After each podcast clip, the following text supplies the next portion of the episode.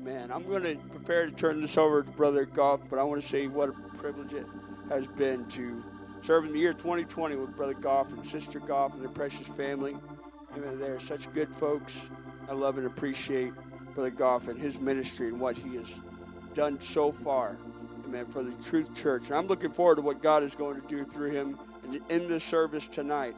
Amen. Can we all say it together? What Pastor normally asks us to say. Amen. And that is, Brother Goff preached to me. Can we all say that together? Brother Goff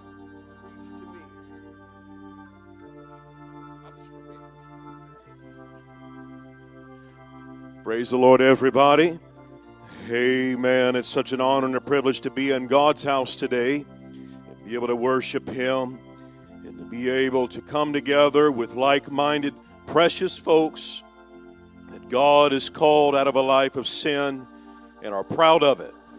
God has given a testimony and giving us the opportunity today to be able to worship Him. This is our second service today you know what? I do not, as our bodies and our flesh get weary with doing things and tasks, but my spirit, I need the house of God.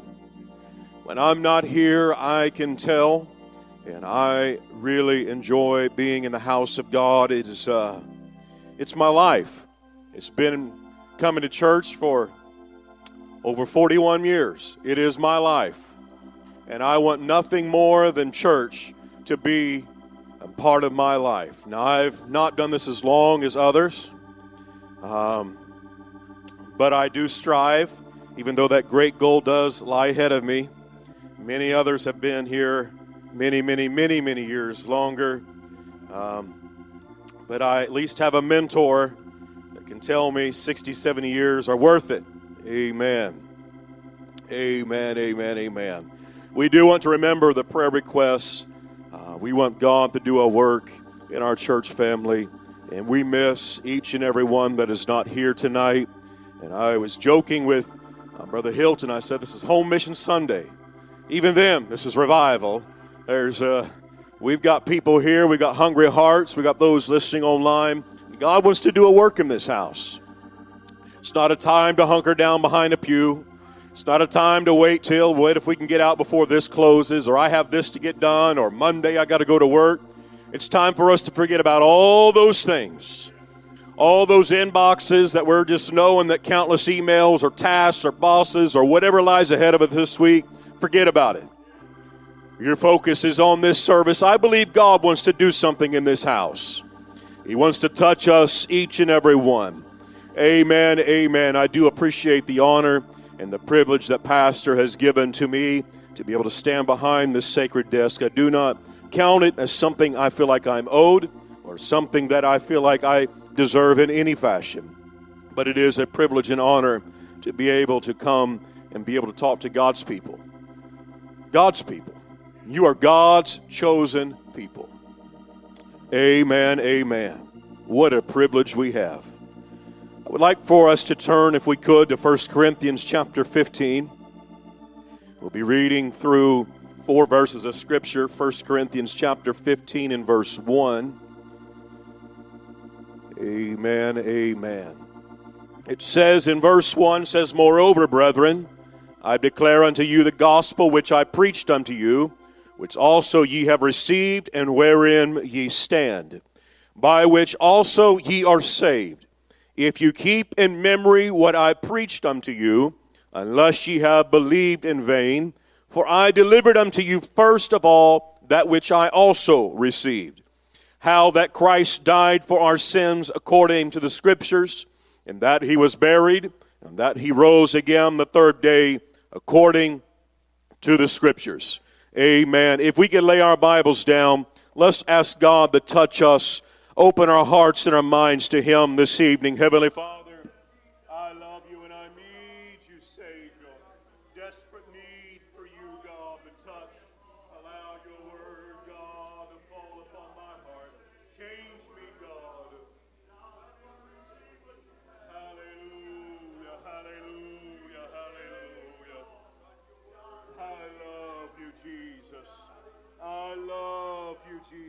I love you. Holy Savior, Let's worship Him. Let's thank Him. We magnify your name, God. Your word is forever settled in heaven, God. And we are here, God, to magnify you and lift you up tonight. I love you, Jesus. Hallelujah, hallelujah, hallelujah. Amen, amen, amen. If you'll preach with me, you may be seated. Amen. If you don't, I may go back there and preach with you. It's I'll leave it at I'll let you guys do the first move. Amen. In our text, we talk about the Gospels referred to in 1 Corinthians chapter 15, and this is the gospel message that Paul was referring to is the death, the burial, and the resurrection of Jesus Christ. And some may be confused as to why something so important was not written down by Jesus Christ himself to avoid any confusion. Why did he not pen letters and write books here, his time here on earth? And however, I will state from the beginning that he did. And just not the way that we think he should have. And I'm so glad that he did it his way and not the way that I would prefer through the written text of his holy scriptures. Uh, I really appreciate the way God laid out. I don't have to have him standing in front of me, but I have the witness of His Word, His Word given to us.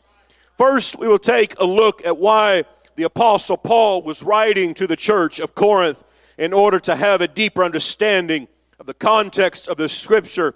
The writing was in a response to a letter that was written by the church at Corinth and delivered unto the Apostle Paul for him to provide direction for a church that had been recently established. And Paul hearkens them back to the establishment of the church at Corinth and what he taught them by stating the message of resurrection Christ is not a new teaching, as he's mentioned in verses 3 through 4. The resurrection was not only taught as a doctrine, and by that I mean carrying the same weight of every other religion or philosophy. The resurrection was taught as fact. The apostles presented the resurrection as their testimony of being able to take the listeners saying, I went to the empty tomb. I am a first-hand witness. And while Paul may not have been an original apostle who visited the tomb, he did testify to the fact that he was visited by Jesus in his conversion. So we have witnesses saying, listen, this is the word of God. I was there, I was taught, I heard, and they then transcribed it back to the listeners. And there was contention among the church. Imagine that. When some were saying there was hierarchy among them based upon to whom they ascribed their own personal beliefs. And Paul, the Apostle Paul, took exception to their approach and called them out for their shallowness and explained that Jesus Christ was not divided. It was only unto his baptism that there was any salvation. He made it very clear. You can read down in verse 10 says, Now I beseech you, I'm sorry, in 1 Corinthians chapter 1, verse 10 says, Now I beseech ye, brethren, by the name of our Lord Jesus Christ, that ye all speak the same thing, that there be no divisions among you, but that ye be perfectly joined together in the same mind and in the same judgment. For it hath been declared unto me of you, my brethren, by them which are the house of Chloe, that, are, that there are contentions among you. Now, this I say that every one of you saith, I am of Paul, and I of Apollos, and I of Cephas, and I of Christ. And is Christ divided? Was Paul crucified for you? Or were you baptized in the name of Paul? And on the heels of his opening statement in 1 Corinthians chapter 1, Paul immediately jumps to the point that was causing contention in the church. He did not beat around the bush. He did not say, Well, I hope the weather's there. Great. I hope you're having a wonderful time. I hope the year has been wonderful for you. He jumps in and addresses the meat of the matter is you have division in the church. And it ought not be. His response is uh, from the letter that they had written to him about all of their conversations and all their questions that they have. We find that in verses 10 and 11, it shows the church is divided by whom they were baptized. And he, in verse 10, says that you speak the same thing, meaning that you hold the same doctrine. He's wanting them to believe only in one method of baptism. And Paul reaffirms the method by which God had intended for the gospel to be shared and executed in the new newborn church, and it was taught and placed in the hands of others to learn and administer this gospel message. And this is shown in 1 Corinthians chapter 1 verse 14. He says, "I thank God that I baptized none of you, but Crispus and Gaius." We find that those two people are interesting because it says in Acts chapter 18 and verse 8, and Crispus, it tells us who he is. He's the chief ruler of the synagogue. And Gaius resided at Corinth, and he was at his house. Paul was at Gaius's house when he wrote the epistle to the Romans. It says in Romans chapter 16 and verse 23, it says, And Gaius my host. We find that he referenced two very important people. It doesn't mean that you have to be the Apostle Paul, but you still have to be willing to be used. Now, you may have thought, well, all he did was host Paul and say, you can have a bedroom. But it sounded like these gentlemen didn't just do what everybody else would have thought, well, I've done my part. I gave them a portion of my house. I gave them something that cost me my house. I had my family sleep on the floor in another room. I gave it to the man of God so he could then have provision. But they found that the power of the Word of God was more than that. It was more than just saying, Oh, I did a little bit in the kingdom. It turns out they start baptizing people. That is the side effect of forgetting everything, like Brother Hilton said this morning, where he becomes the sole focus and it's all about him. You will have side effects in the kingdom of God that impact you when you say, I could care less about everything else and how it means to me, and I'm not being influenced by this world and, and the impacts into my personal life. But when I can lay all that down, next thing you know, you'll be standing over here witnessing, praying people through the Holy Ghost, teaching Bible studies, uh, baptizing folks if you're in the ministry, reaching down into Sunday school rooms and changing people's lives. It's not just about giving a little bit to soothe your conscience. Come stay here in this house, man of God. It's no, I believe this message and I'm going to let it change me and I'm going to do more. You don't hear these men talked about too much. Just a couple references in Scripture. But if you apply what he said, the Apostle Paul says, These are the men that baptized the church. These are the men. The Apostle Paul says, I thank God that I baptized none of you. Not trying to read into the scripture too much, but it's because he had men that sold their life out that were available that says, You need to be baptized? I'll baptize somebody. It shouldn't be within our heart when we see something moving and shaking, we see a need within the body, and we say, Oh, it looks like they've got it covered. You prepared a little room, you come sit on a pew, and you make a place in the house of God. Count yourself among the elect. I'm here tonight. Put me on the roster. But God called Crispus and Gaius and said, Listen, there's something more you can do. Now, Crispus may have been the chief ruler of the synagogue, but he also stepped up and says, Well, I'm just a teacher. He didn't do that. He got down in the water and he baptized. Gaius could have said, I'm just a man of wealth. Don't know if he was or not, but he had a possession of a house, and an estate. Paul, you can come stay with me. I have room. I have room. I'm blessed of God, I have room. And we check that off and say, oh, well, that's great, that's great. But Paul says it's so much more. But these men, baptized. Paul is showing the Corinthian church that this gospel is not of Apostle Paul's own creation. And as a matter of fact, he drives that home in our text. He says, If you keep in memory what I preached unto you, in verse 2, a portion of that, he says in verse 3 For I delivered unto you the first of all that which also which I also received. He says, if you keep in memory, he's telling us what he had been delivered to him. In Galatians chapter 1 and verse 11 and 12, he says, But I certify you, brethren, that the gospel which was preached of me is not of man. For neither I received it of man, neither was I taught it, but by the revelation of Jesus Christ.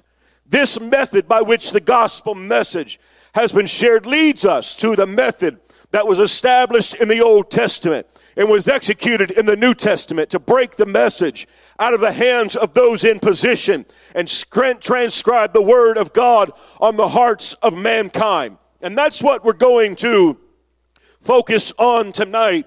And we'll look in the Old Testament. If you'll turn in your Bibles to Exodus chapter 12, we'll read a few verses of Scripture. Exodus chapter 12 and verse 26. We'll see that the Old Testament families were commanded to ensure the stories of what God had done would never die and would be preserved and handed down to each generation. The instructions during the Passover were that the children of Israel to make sacrifices and then eat of the sacrifice in a very prescribed manner. And this detail was important because God had given to them that details matter to him. And that words, Brother Chad, meant something to the ears of God. They meant something. It wasn't just ceremony, it was very important. God spoke to Moses, and Moses instructed the Israelites to perform the ceremony, the Passover, and then provided a commandment to the children of their household in Exodus chapter 12 and 26, and it shall come to pass when your children shall, shall say unto you, What mean ye by this service?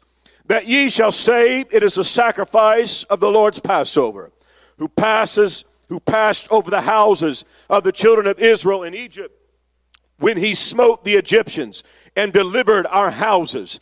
And the people bowed their head and worshiped.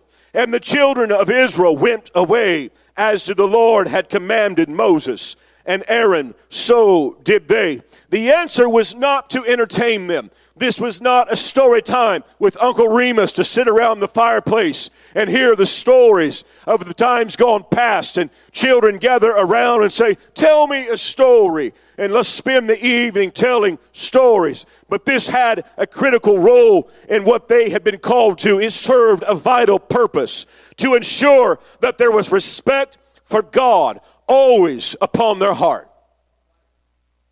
We find that you can read in Exodus chapter 13 and verse 8 on your own time. They were to remember the firstborn sons lived because there was a lamb sacrificed that died for them. It laid and established a groundwork for what was to come. The sacrifice was made after the house was swept and clean, and every source of leaven was removed from the house before the Passover. That means every speck of leaven was removed. The entire house was clean so that would not corrupt the Passover ceremony. That seems kind of extreme. Well, what did God say? He said, clean the house. So they took him at his word. I'll clean the house. It amazes me what our flesh will allow us to settle for when we come to the house of God, just being okay. God's calling for a sacrifice, and we're satisfied with okay. We have the Word of God being delivered, as we've heard such beautiful messages leading up to this point. And we hear the Word of God delivered to our hearts, pushing and prompting. And a little bit leaven says, it'll be all right. What difference would it make? The difference is what this represents because it will allow sin or corruption to remain in the life, but it also taints the story. The story that will then be prescribed to be told. If you will let sin in the house, it devalues the story of them saying, God took care of us because there's something present that should not be. Sometimes we devalue our testimony and say, No one wants to hear what I have to say. Why? Why? We can't say, Oh, well, it's not as powerful as brother so and so's or sister so and so's. Or I'm just not that type of person to go out and give my testimony. You will learn by the end of this message tonight, hopefully, that God wants you to use your testimony. It is the story that you've been commanded to be able to tell, Brother Josh. That is what God did for you. Here's what I find important you cannot strip Christ away from the image of the church to make it more smooth, more appealing, or make it more palatable for the world. The moment you do, you leave specks of leaven in the house and you're stripping up a story and you're making it the Reader's Digest version so more people will read it. The problem is they don't get the whole story. They don't understand all of the context because so many things have to be removed when you say, I'll just let you come in and sit on a pew and then accept Jesus Christ as your personal Savior where you're at. Or, you know what? Even that's too much. Why don't you just sign a card, drop it off of one of your ushers, and we'll count you among our family now and consider you a member of the church? Or you can say, well, we don't want anything on our website, our church sign, our church cards, anything within our Bible study, our messages, anything within our Sunday school that prompts them to say, I'm lost. And we begin to strip away from the story. Just like those that said, well, we've been told by Moses, who supposedly heard from God, to tell this story, but it's not really important. But no, that's not what God said. The Passover eventually gave way to the Lamb of God. That was the ultimate sacrifice to wash away the sins of the entire world. What a victory we have in Jesus Christ, Brother Hilton. What a victory we can hold to. What something we can cleave to, knowing that God has given us something and established a work within our life. So, building upon the sharing of tradition through the spoken word from generation to generation, the writer of Psalms chapter 44 says it best. He says, We have heard with our ears, O God, our fathers have told us what work thou didst in their days in the times of old. Initially, the message was not documented in the customary manner of a scribe writing the word of God on a piece of parchment.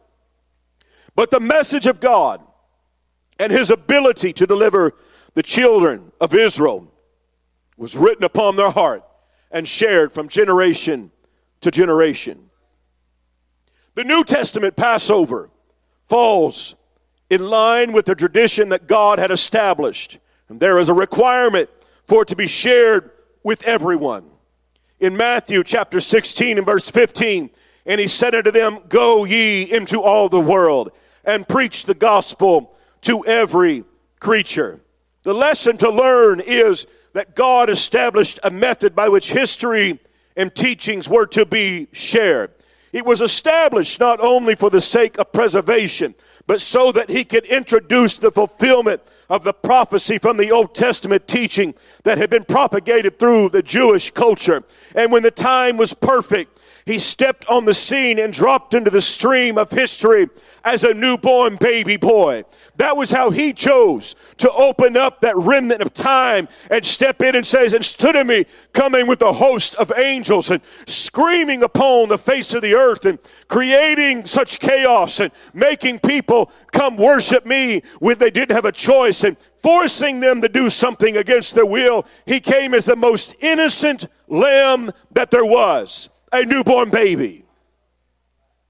What a perfect plan when he could have done so much more. The grandeur of it all, because the whole universe was his stage. But instead, he says, I'm going to go as a baby. You know why? Because the Old Testament prophecy said he was. They were told of old and passed on, written down, and they were documented, put within the scrolls, manuscripts, written down and shared and begin to be taught within the synagogues and taught within the homes and, and taught within everybody who would hear the word of God. There's somebody coming. The Messiah is coming. It was at the time prophecies, it was at that time prophecies were fulfilled and things begin to click and shift and the flow of history was no longer no longer hitting against the gate of a prophecy not being fulfilled. But the door opened up and Jesus Christ Himself, the Messiah, came and fulfilled the promise that was given of times old and prophesied by all those of the patriarchs and all of those the prophets of old. Begin to tell there is a Messiah coming, and it was fulfilled when Jesus Christ came down here on earth. We go back to 1 Corinthians chapter 1, I'm sorry, chapter 15. We find that Paul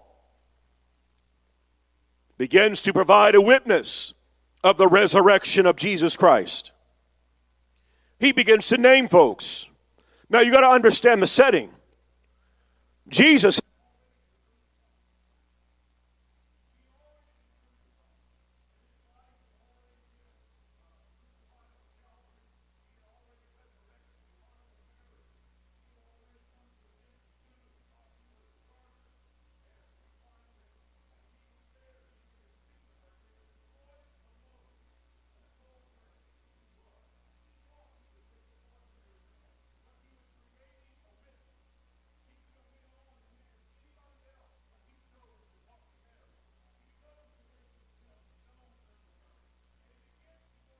to Cephas. And you can find where Peter himself was referenced in 1 Corinthians chapter 15. It says the 12 apostles were also named. It goes down and talks about a large group of 500 brethren. Some have passed, and but many were still alive to this day. So we find Peter is calling upon the witness of the resurrection of Jesus Christ because he says Cephas seen it. The 12 apostles seen it. 500 brethren seen it. James and the apostle Paul, I seen it. Acts chapter 19, he references it. That Jesus, I seen them after the resurrection. It was the power of the witness. And we are a witness for his purpose.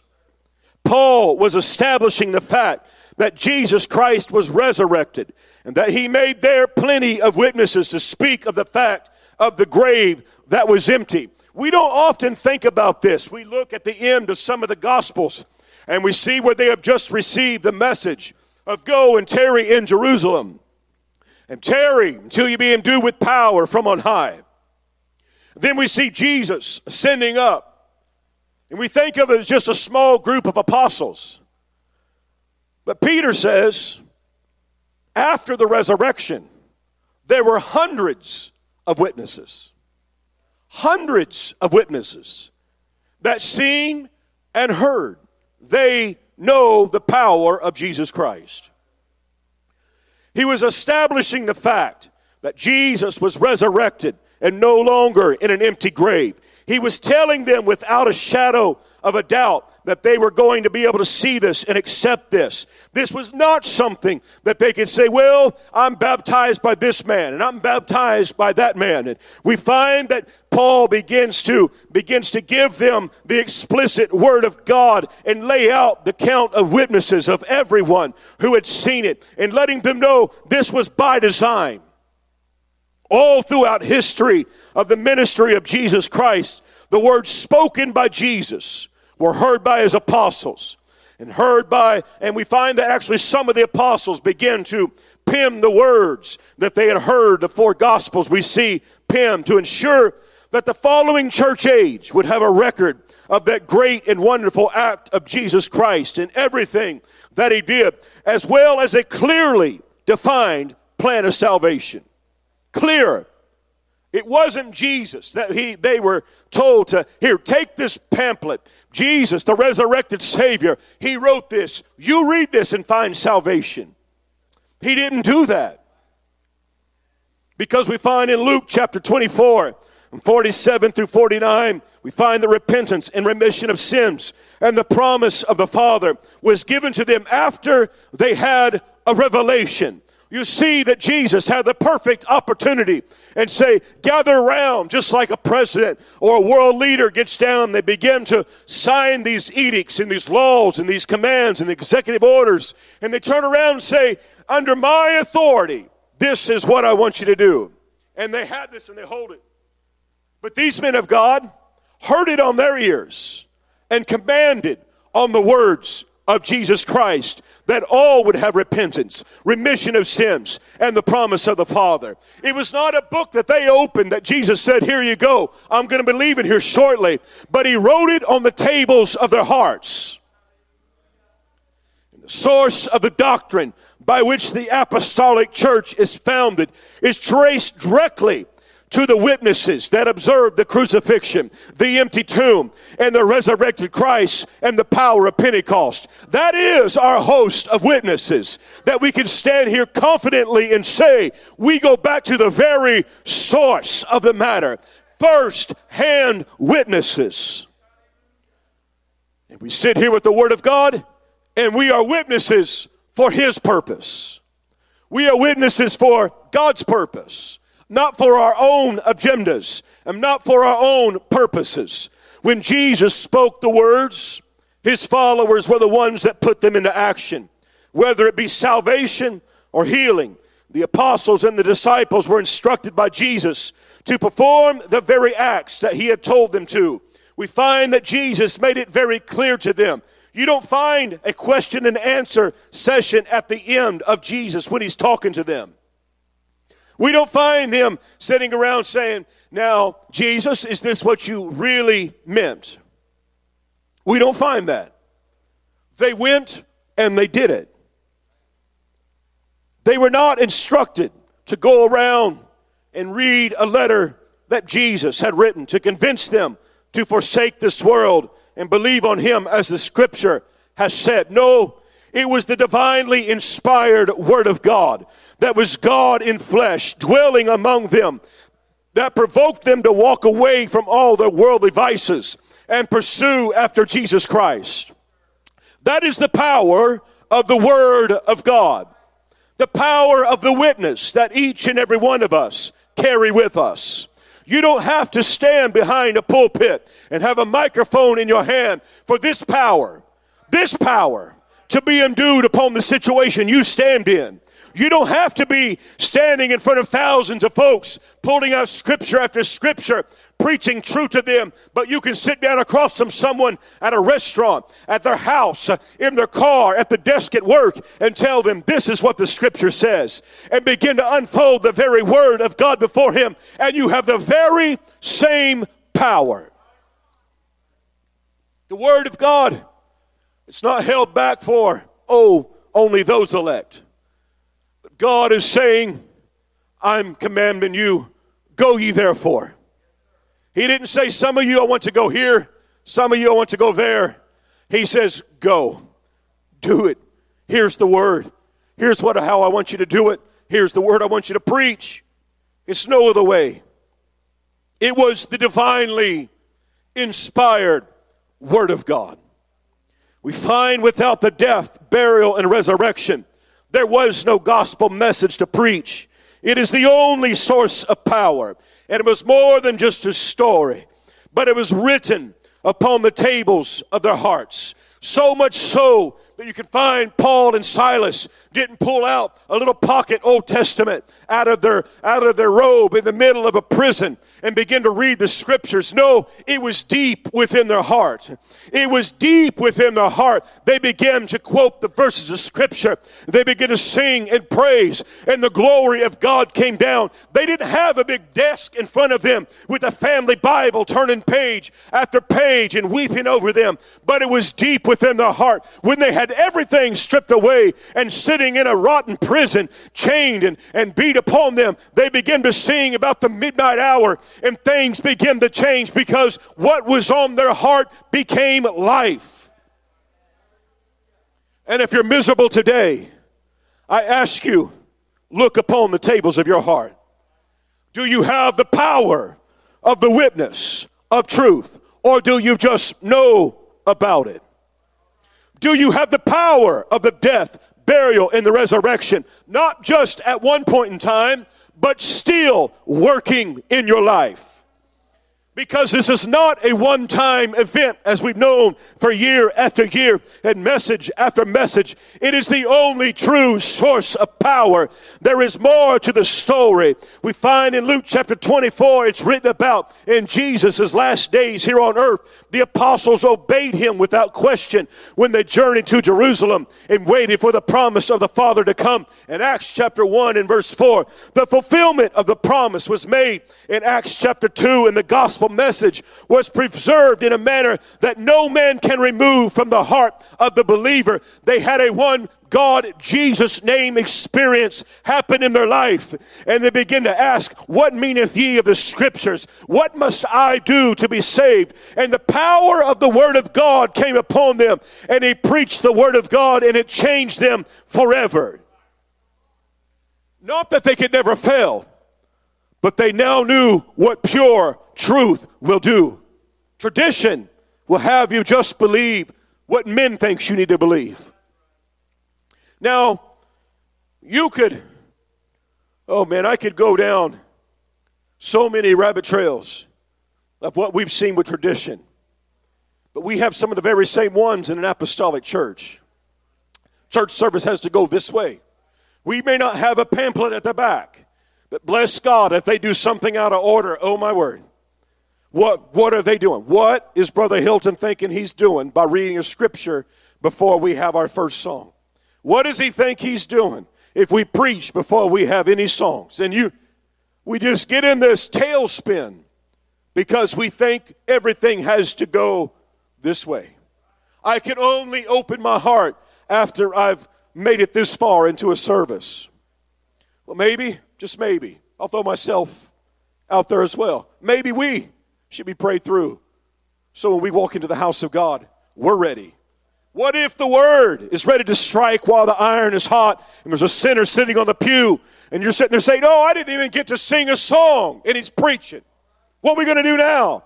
But you look over and you got a sinner with tears pouring down their face. We are a witness for his purpose. We understand and say, I don't need everything that has to be in every service doesn't have to be the same. Oh my goodness, we're starting at 8 o'clock and not 7.30 or Tuesday, we're always starting at 7.30 and prayer at 7. What am I going to do? I'm just not even going to go. It's not even worth my time. We are a witness for his purpose. And when those thoughts go through our head, curse them in the name of Jesus. But when they take root, it's because you've let something slip in and say, Oh, I want it my way. How about let's do it God's way? Because we have a book of history that proves that God's way works. His way is forever settled in heaven. My way is fickle. Depends on how my morning starts. Did I get a chance to pray? Did I get a chance to read the Bible? Because to some people, they think coffee is the only thing that starts their day off right. But I can tell you, if I don't take the time and discipline myself and get down on my knees and pray until I touch God, my day is upside down.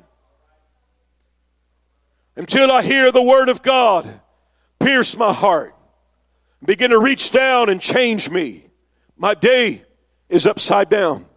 And you may wonder, well, why is my days always so rough? Always seem like I'm so needy. You know what you're feeding? It's the flesh. The flesh is needy. The flesh needs attention. The flesh needs gratification. The flesh needs it their way. But the Spirit says, lay everything aside and do it my way. My load is heavy, but let me tell you what, I've got an arm that can reach around and lift that burden off your shoulders. And you won't even think about it because when you're reading the Bible, you forget about, I have no money in the bank because He says, I'll supply all your needs. I own the cattle on a thousand hills and you forget about those bills. You forget about the letter you received or the email, the text, or the situation at work, or you forget about the weight that is so heavy on your shoulders when you become a witness for His purpose. Because instead of complaining about what's going wrong in your life, you tell everybody about what's going right in the church. It's the power of the Word of God that is forever present with us. We as believers are full of the Holy Ghost. and his promise lives within us. In 2 Corinthians chapter 6 and verse 16, and what agreeth, what agreement hath the temple of God with idols? For ye are the temple of the living God. As Christ, as God hath said, I will dwell in them and walk in them, and I will be their God, and they shall be my people. My people. He's telling us listen, I'm going to change their life. I'm going to dwell in them. As much as I love coming to the house of God, it's because He dwells in me that pulls me here. I hope to God I never have to have pastor call me and say, Brother Goff, why weren't you at church tonight? One, I hope I do my part as a saint and call and tell him or text him or give him a notification why I'm not there. But I don't want him to ever wonder, why is the Goff family not here? That's odd. Something must be wrong. Because when God dwells in you, there's a path you're beaten to the house of God. You can't get there quick enough because things happen. You know what happens? My children got the Holy Ghost in the house of God. My children were baptized in the house of God. I was married in the house of God. My sins were washed away in the house of God. I've had message after message preached to me in the house of God. Now, I can listen to messages online, but it's so much different when the man of God can step off the pulpit, by the platform, and reach down and lay his hand on me and minister to me and whisper the word of God into my ear, and hope restores within my life. And I can say, I can be a witness for his purpose. I don't have to dwell upon the negativity. What's my job? What's my health? And what's going wrong in my life? Because God just touched me in the house of God. It's by design. It's by design. God orchestrated this, Brother Jerome, that the preservation of His Word would be through the hearts of men. Because there's been time through history when they did not have this. And there may be times ahead of us where we may not have access to a book, to a giant repository of thousands of messages of apostolic preachers to preach to us. There may be a time on the horizon where you may have to get up in the morning and say, God, I don't know what's going on in this world around me, but I need you to touch me today. I don't have a preacher I can call. We may not have means or capability at this time to be able to have online services. What happens if all of that goes away and you're left alone sitting with your family, just like Chinese people are down there in their basements, worshiping God against the government orders. Who's to say that can't happen to us? Not trying to put fear, but I'm trying to be realistic. Because God prepared us for those moments.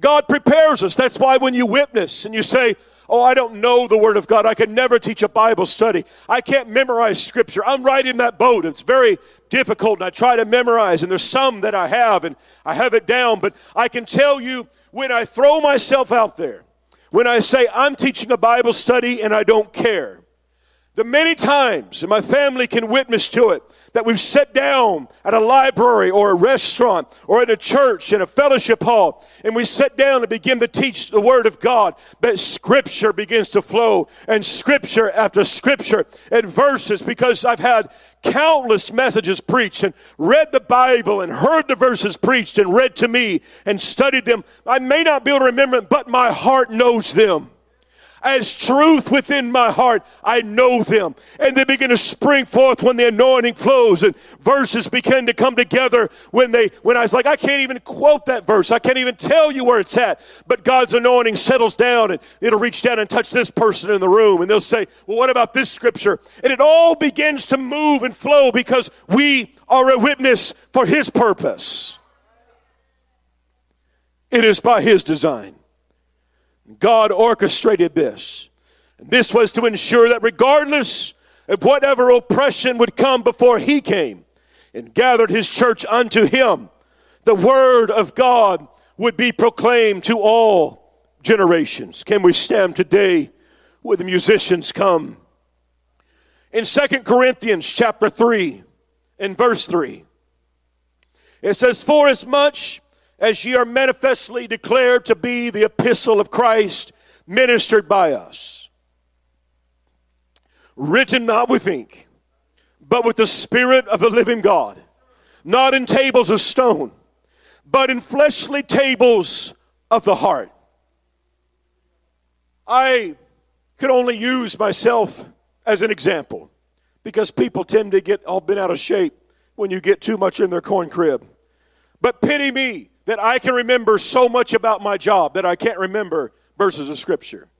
Shame on me that I can remember thousands of acronyms. I could see it on a schematic, look at it. Oh, that's what that means.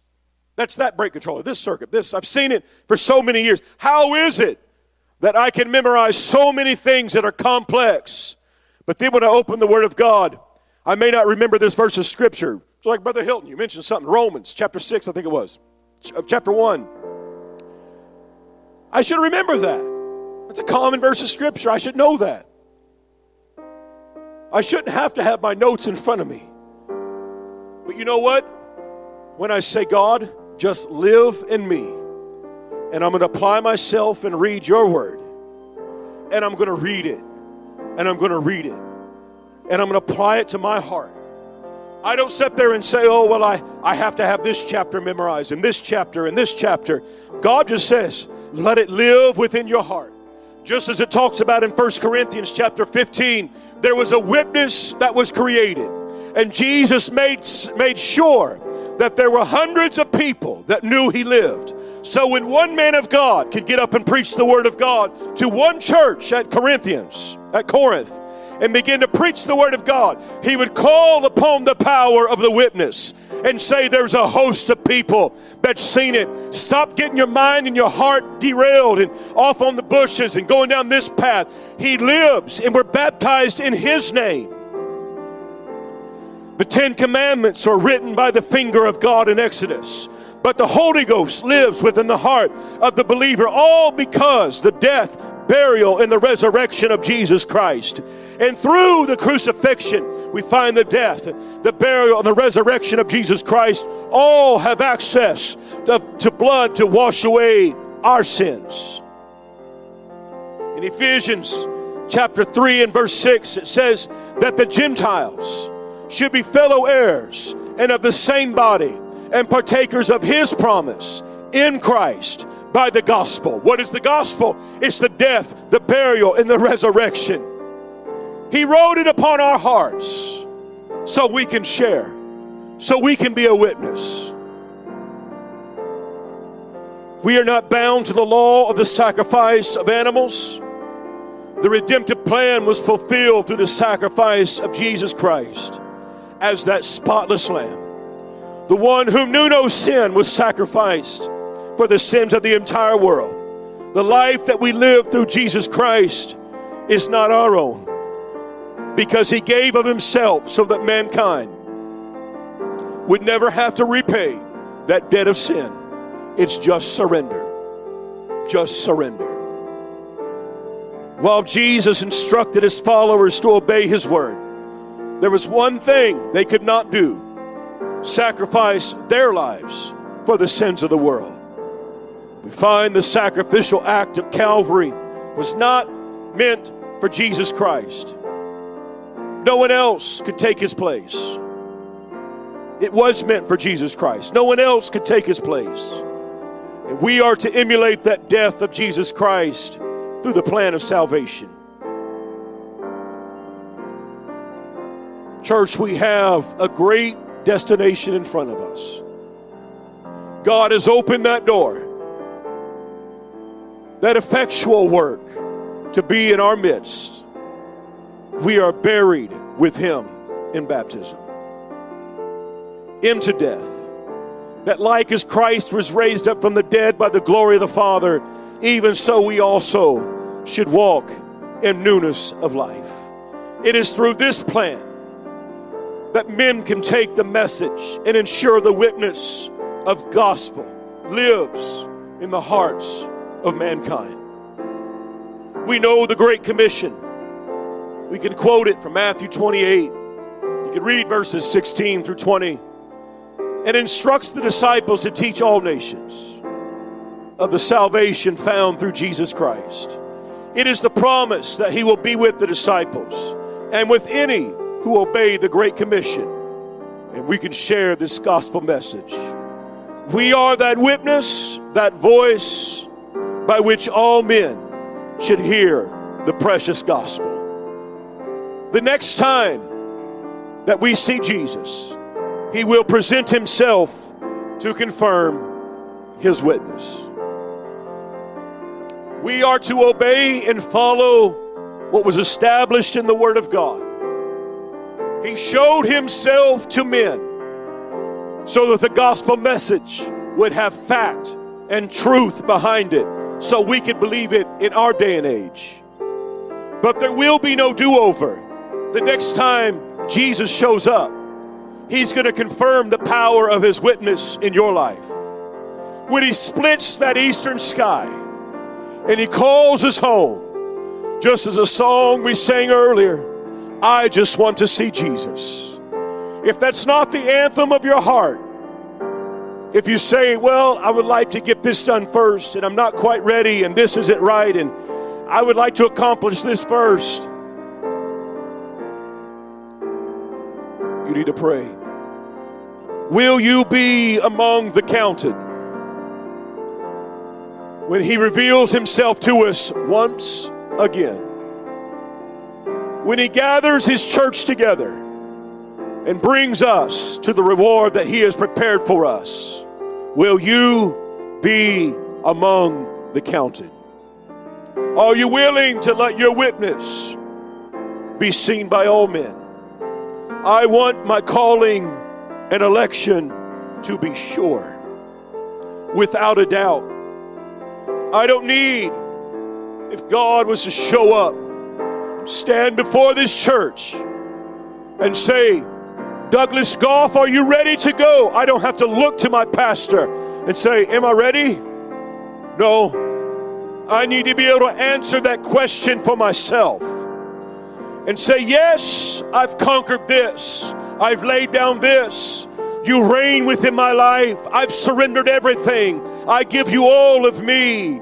It's only you that's important in my life. I'm not trying to blend in with the world. I'm, I'm not trying to achieve to their heights. But God, let my heart be a witness.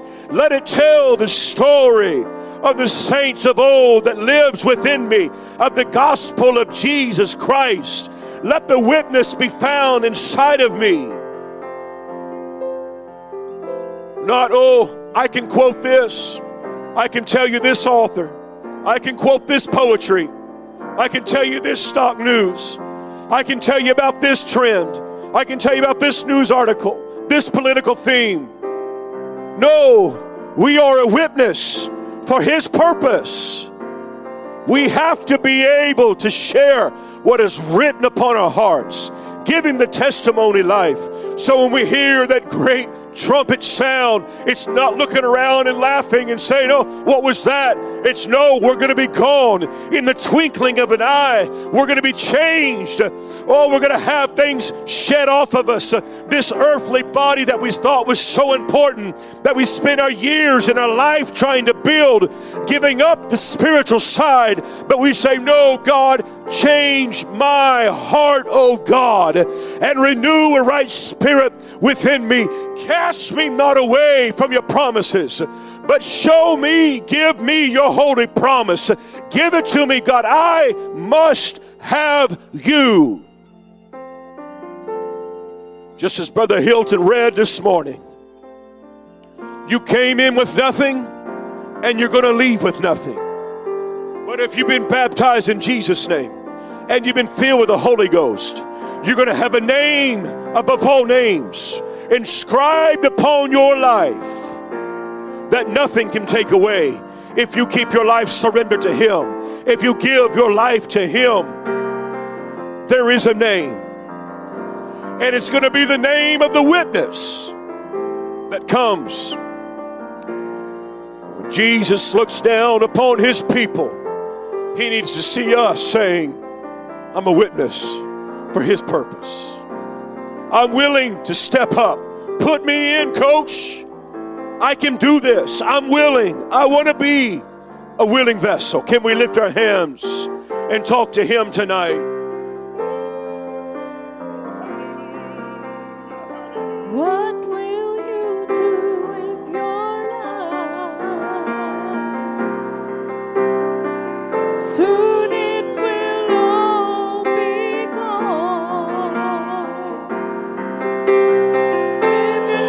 Find a place to pray. This isn't a time to hide and just hang your head down. God is calling and reaching for somebody. You've been pushing this message, messages before off to the side and say, I'm just here. But you need to let God change your life. You need to stop playing games. God is reaching for you. He's given you a time of grace. You need to leverage it. Let yourself be a witness. Reach down into your heart and say, God, I give you all.